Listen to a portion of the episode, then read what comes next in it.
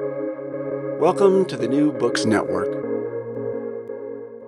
Welcome to New Books in European Politics. I'm Tim Jones, and my guest today is Christine Abely, author of The Russia Sanctions The Economic Response to Russia's Invasion of Ukraine, published today by Cambridge University Press. February will mark the 10th anniversary of Russia's seizure of Ukrainian territory and two years since its full scale invasion. While serious military assistance from Ukraine's allies has been gradual and cautious, even since 2022, retaliatory sanctions have been impressive. Quote, the sanctions imposed by Russia beginning in late winter 2022 were sweeping, historic, and rolled out with stunning rapidity, writes Christine Abely. But until now, most Russians have been insulated from their effects. As the war reaches an attritional stalemate and Putin waits for Allied resolve to fracture, the sanctions and their lagged effects are taking on critical importance.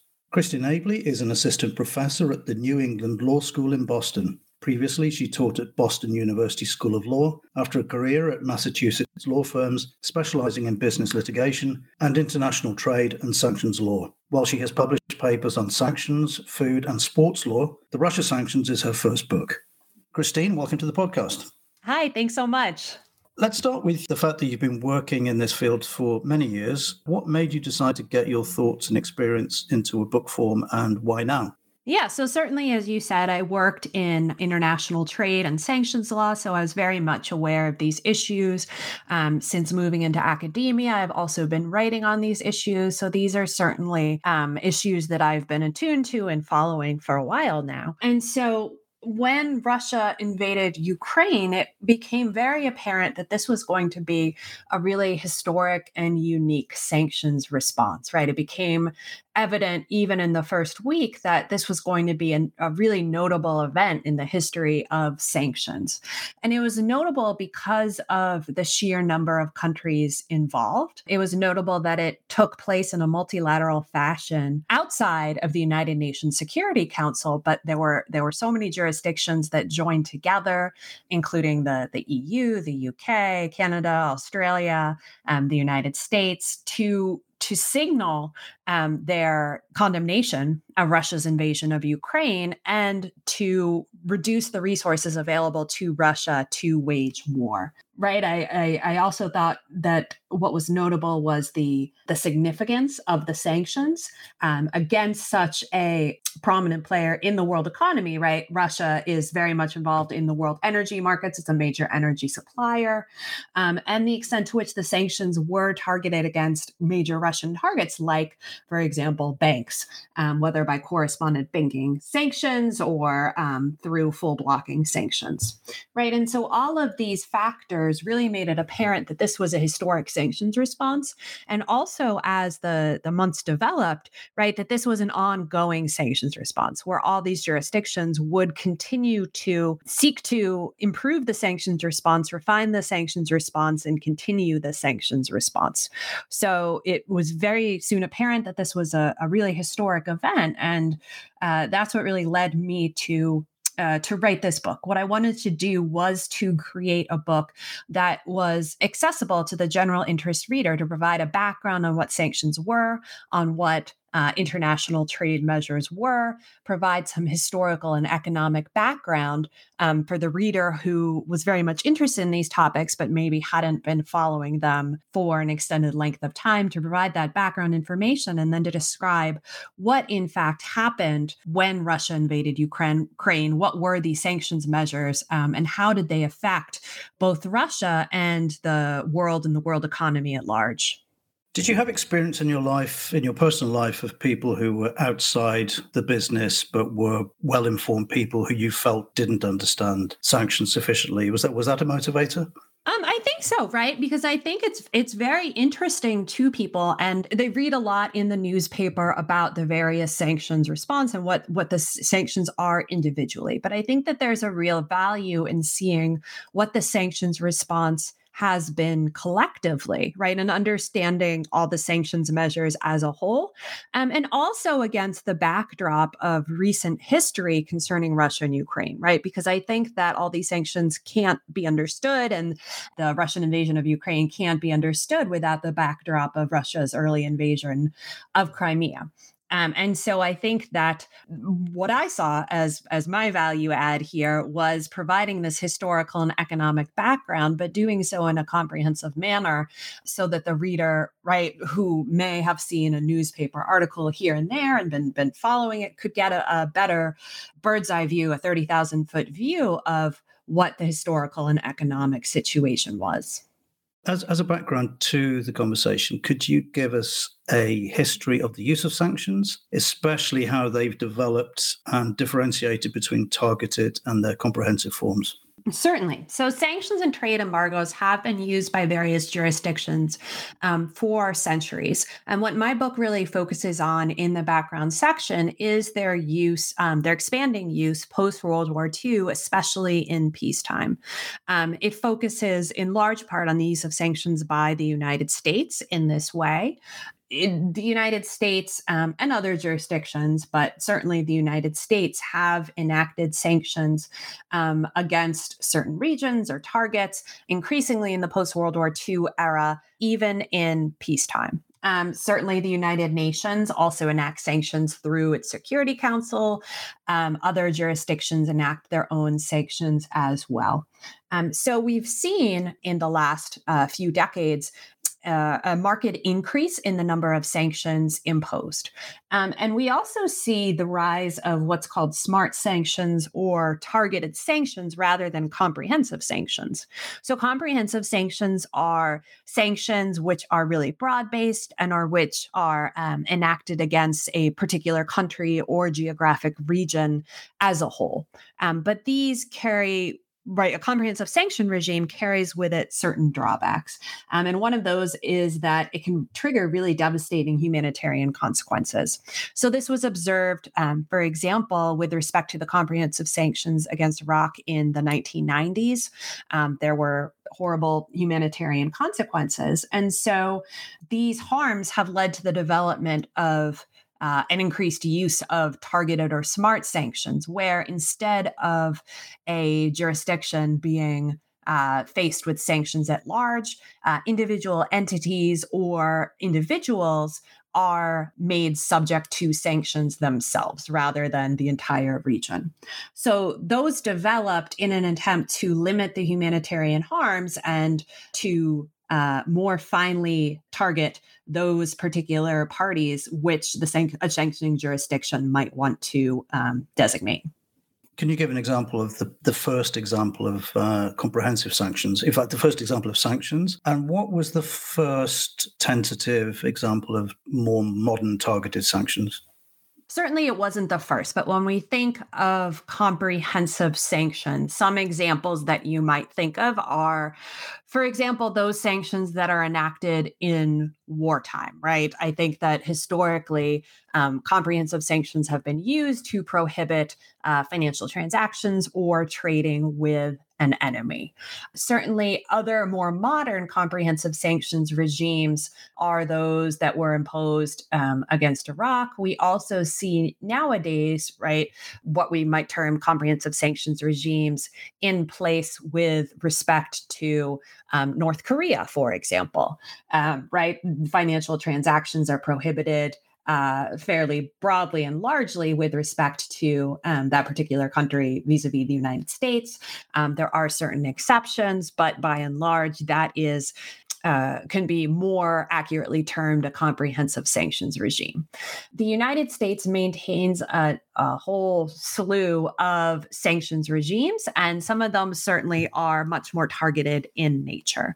Um, for example, the United States has um, a malicious cyber attackers um, sanctions regime, right? And it's intended to designate uh, malicious cyber actors, um, right? So that's an example of a targeted sanctions regime because what the United States does is they um, place on their specially designated nationals list, the SDN list, the specially designated nationals and block persons list, uh, they indicate that a particular party is subject to sanctions by placing them on that list and that's a that particular target is made subject to sanctions let's talk about the specifically about the Russian sanctions. You make the point throughout the book that the Russian sanctions are technically targeted, but because regulated parties tend towards overcompliance, and this is a point you make throughout the book, uh, quote, the implementation of targeted sanctions often resembles comprehensive ones in practice. Can you talk us through that?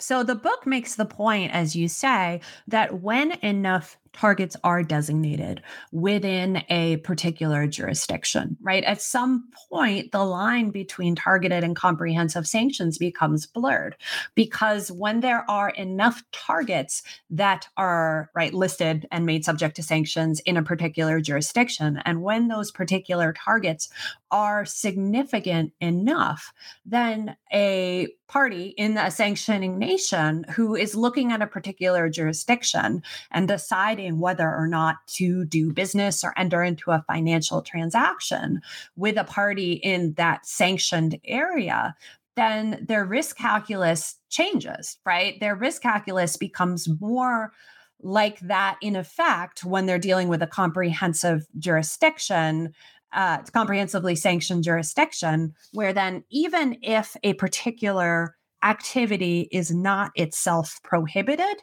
the party in the sanctioning nation may decide it's not worth the risk of incurring a sanctions violation by unintentionally uh, running afoul, right? And so, afoul of the sanctions um, prohibitions. And so, a party in a sanctioning country might decide that it's not worth a compli- complicated risk analysis, extended fact finding endeavor to uh, decide whether or not this financial transaction is worthwhile. They may just stop doing business with a particular jurisdiction wholesale.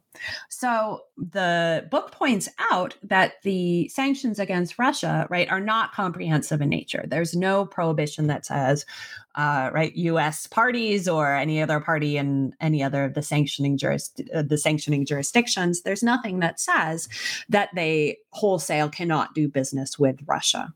However, there are a whole variety of sanctions against individual Russian targets, including um, major Russian banks. And so a party in a sanctioning country, right, may decide that it's not worth the risk of a sanctions violation, even if a particular transaction is permitted, right? And it may not be worth the resources to a party in a sanctioning country to find out, in fact, whether or not that particular transaction is, in fact, permitted. Right. With respect to Russia, we have a lot of targeted sanctions, the effects of which at some point come closer to resembling a comprehensive sanctions regime, even when one has not, in fact, been put into effect. And yet there seems to be quite a lot of quite a lot of examples of businesses, particularly German companies, getting around the sanctions by booking trade through uh, Central Asia. Does that undermine the ever compliance issue, or is that just a problem with the drafting of the sanctions? Do you think? Yeah, so certainly I think that it's really interesting the point you make because it points to another problem of sanctions, right? That of sanctions evasion. So when we talk about overcompliance, we think about a party who's uh, in a sanctioning country who's very much interested in abiding by the sanctions regulations and following the law, right? And they may go too far. They may over comply with sanctions and not uh, carry out those transactions, which they would be permitted to do. And so sanctions evasion is is the opposite side of that, right? Where we have a party who's not interested uh, in abiding by the sometimes the letter, sometimes the spirit of the sanctions regulations, and so they take measures to avoid the sanctions. So sanctions evasion, it's really interesting because it can refer to two different sorts of activities right? So there's sanctions evasion in the sense that well, parties may choose to engage in different sorts of business activities so that they don't run afoul of the sanctions, right? So Russia may choose um, trading partners in China or India or so forth, right? And so there's a restructuring of trade in a way that's not technically illegal, but does undermine the sanctions. And then there's sanctions evasion in the sense that you have parties in sanctioning jurisdictions who are taking on illegal activities right and and doing things that are that directly violate the sanctions prohibitions um, but they are hiding the fact of that illegal behavior through a number of ways. So, one of the ways which you mention is this idea of transshipment, right? Where a particular export may be prohibited from going either to Russia or to a um, Russian military end user. Um, sometimes those products are shipped, and then we've seen an uh, an increasing uh, incidents of this happening. They're shipped through um, certain countries, oftentimes in Central Asia, where the product is not, in fact, intended for use in that country, but now they're serving as transshipment hubs to Russia right? Which is it's not permitted. That's a violation of the sanctions regulations but it's easier to hide the ultimate origin of a product when a transshipment hub is used um, we've also seen widespread evasion with respect to the um, uh, sanctions on oil um, relative to Russia. So there's an import. There's there's a ban on the import of Russian origin crude oil into the EU, into the U.S., into right the other sanctioning jurisdictions as well. And there's also a price cap that has been placed uh, right, which prohibits um, parties from G7 nation G7 nations from providing services for the shipment of Russian origin crude oil when it's priced above um, the the price cap. And so we've seen widespread evasion of that price price cap as well, both in terms of Russia assembling its own fleet of ships, right, and trying not to engage the services of parties from G7 nations, but then also in terms of illegal activities happening where um, we see right we see actions uh, being undertaken in violation of the sanctions regulations and parties from G7 nations providing those services in violation of the price cap. Towards the end of the book, you you actually flag what, what you see as being a potential problem from overcompliance, um, especially with regard to US sanctions and the danger of banks becoming force multipliers of, of this overcompliance. Can you talk us through this uh, this problem? Certainly. It's something we've seen um, definitely with respect to comprehensive sanctions regimes. It's um, definitely a problem with respect to Iran and the provision of humanitarian um, goods and services. Um, and the idea of overcompliance, as we are talking about, is that when the sanctions risks and the risks of a violation become severe enough, right, risk averse parties may decide to stop doing business with a particular sanctioned jurisdiction entirely. Uh, this problem is particularly severe with respect to banks. These are institutions which are risk averse, right, which have an interest in abiding by uh, laws and regulations, but also in uh, making sure that they don't uh, incur a sanctions violation. And so they have an incentive to perhaps over comply. Um, and they are force multipliers because when they stop doing business in a particular jurisdiction, um, the ability of their customers uh, and the parties in that particular jurisdiction to affect financial transactions becomes affected. So, certainly, uh, the tendency of banks to over comply with sanctions and other relevant regulations has an effect on sanctioned jurisdictions where now the provision of financial services even when it's for permitted activities such as the provision of humanitarian goods or services becomes affected through this idea of overcompliance through the idea of de-risking where banks are taking and other parties are taking measures to reduce their regulatory risk now, I, I use that quote the, in my introduction where you talked about the sanctions being sweeping, historic, and rolled out with stunning rapidity. But I'd like to consider some of the realpolitik around the imposition of sanctions from 2014 onwards, particularly in Europe, which the thing I know better.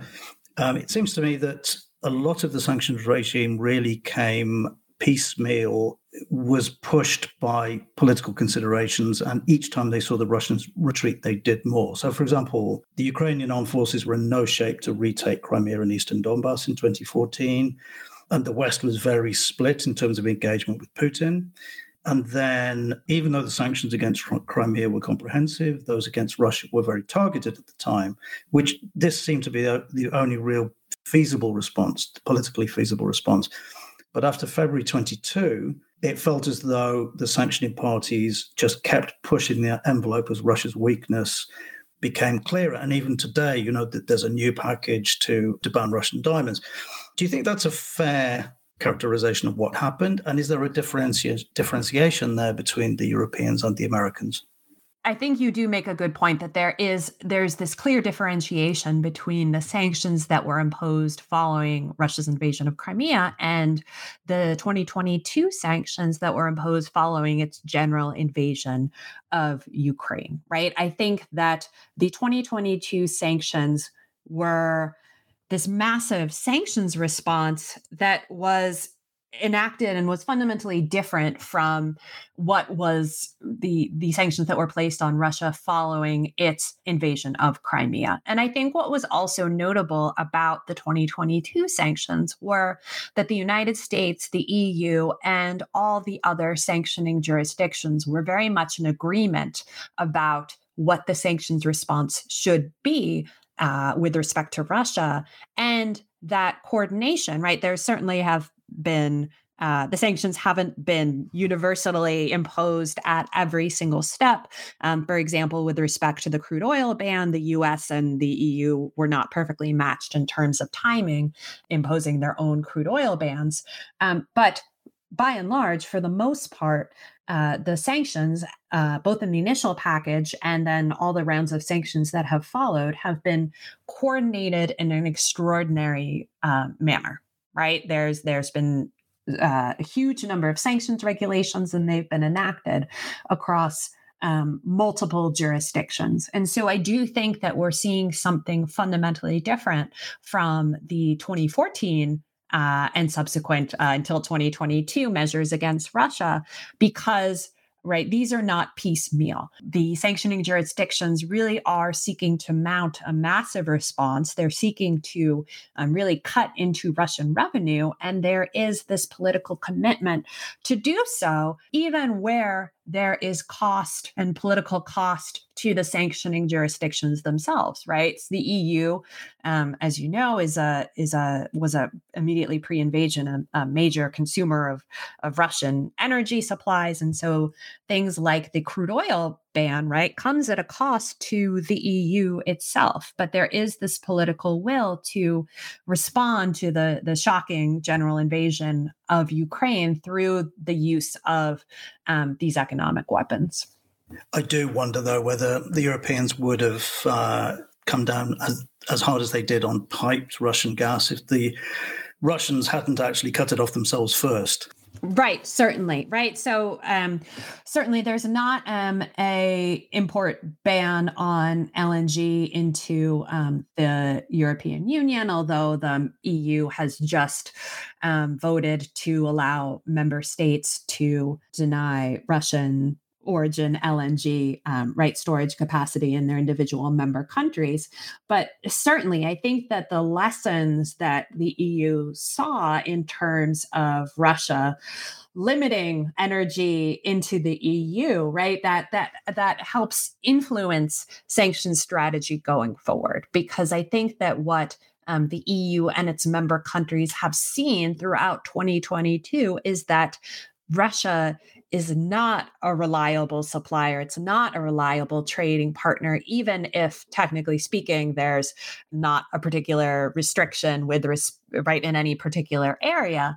I think that this demonstrates that going forward, even where there's not particularly a um, not a particular sanctions provision perhaps on point. The the broader view and the broader takeaway here is that i think the eu and the other sanctioning jurisdictions will be moving away from russia as a trading partner um, because they understand and they've observed that it's it's not a reliable trading partner anymore right? Because it's not just the sanctions that are affecting the the economic relationship between Russia and the sanctioning countries. It's these political these political factors as well.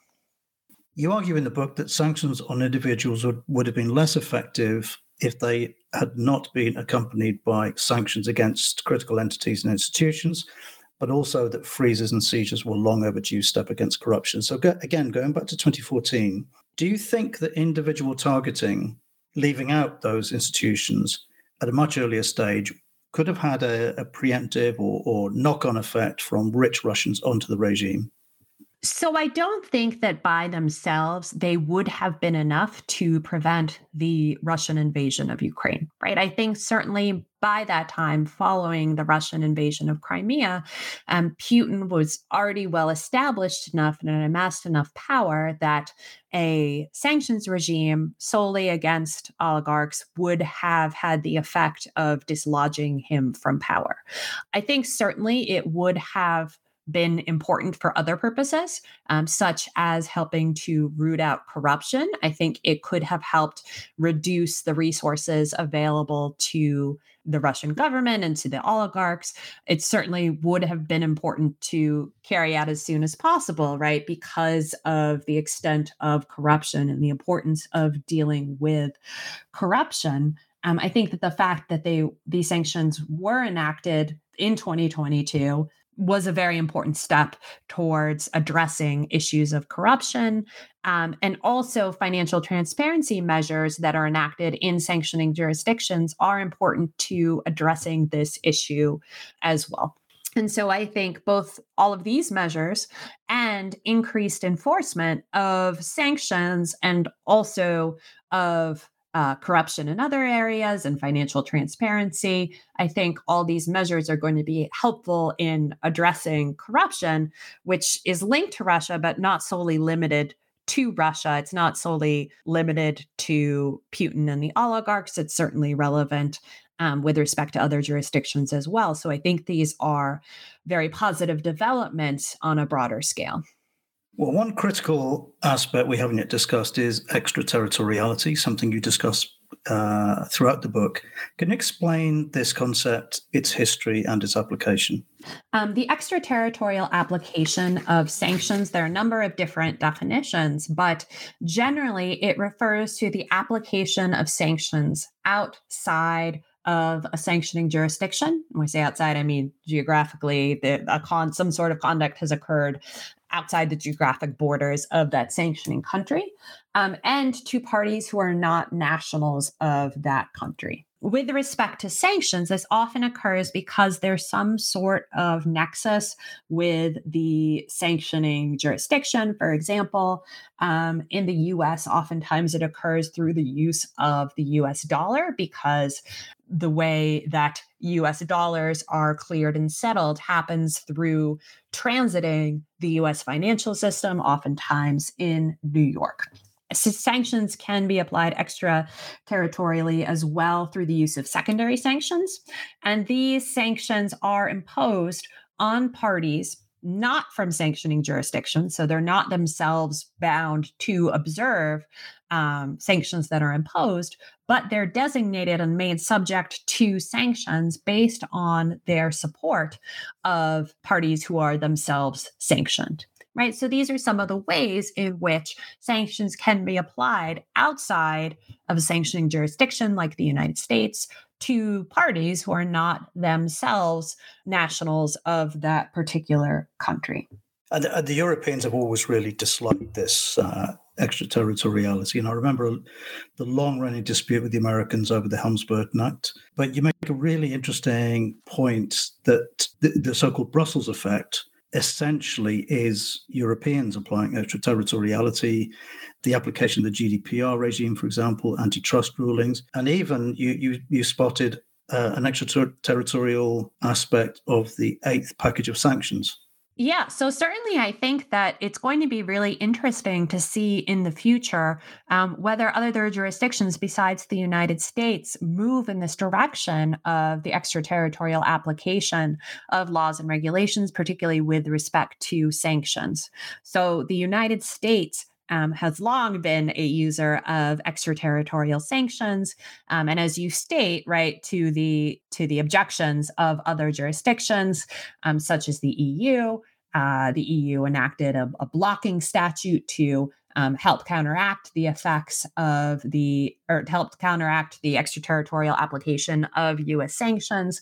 Other jurisdictions have blocking statutes as well.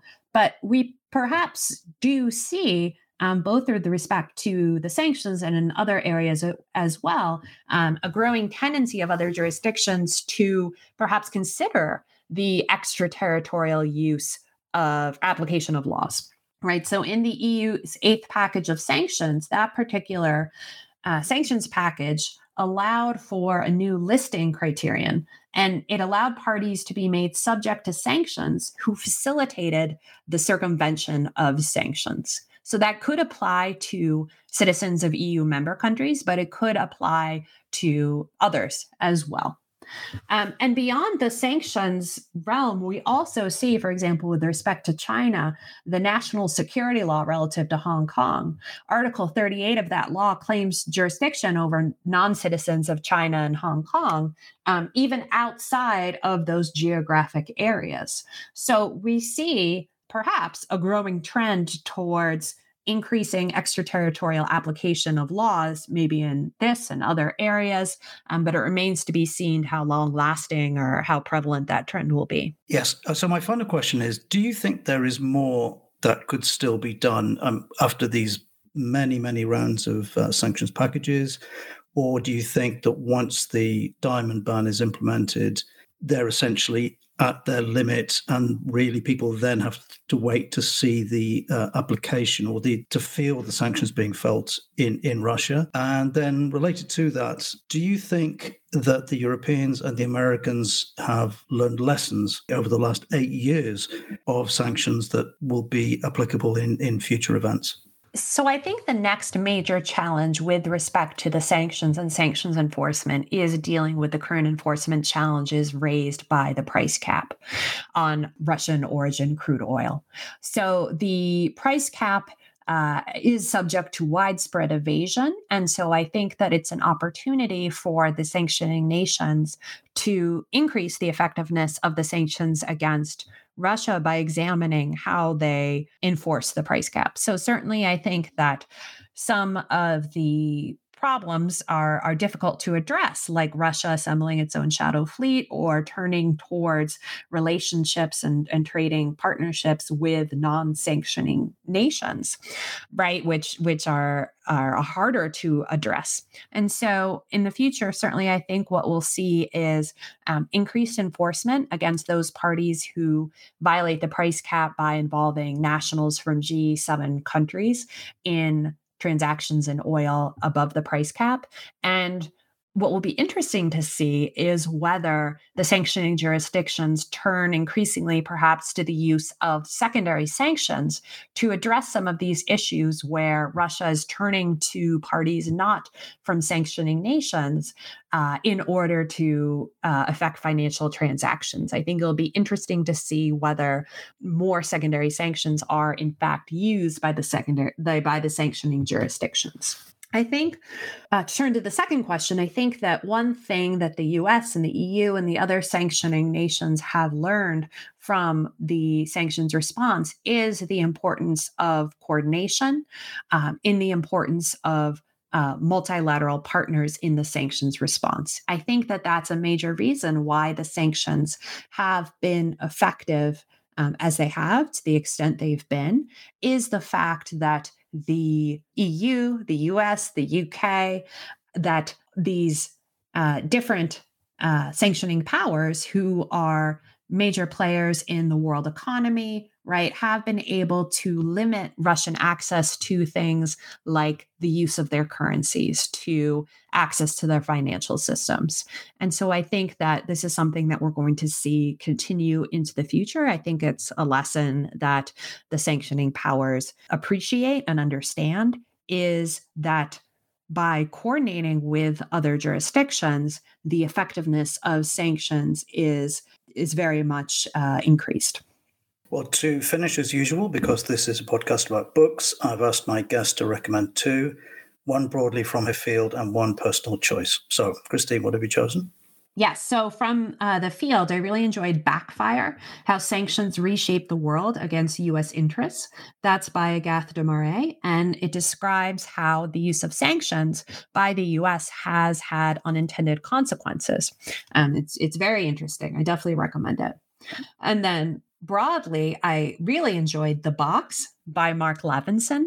It's a very good history of um, container shipping and how the shipping container developed and really how it's revolutionized world trade. So that's, I've enjoyed it very much. And it, it really uh, helps shape how I think about world trade and understand um, its history. Well, that one is a great tip. Thank you. So, today I've been talking to Christine Abely about the Russia sanctions published today by Cambridge University Press. Christine, thanks very much for coming on. Thank you so much. I appreciate it.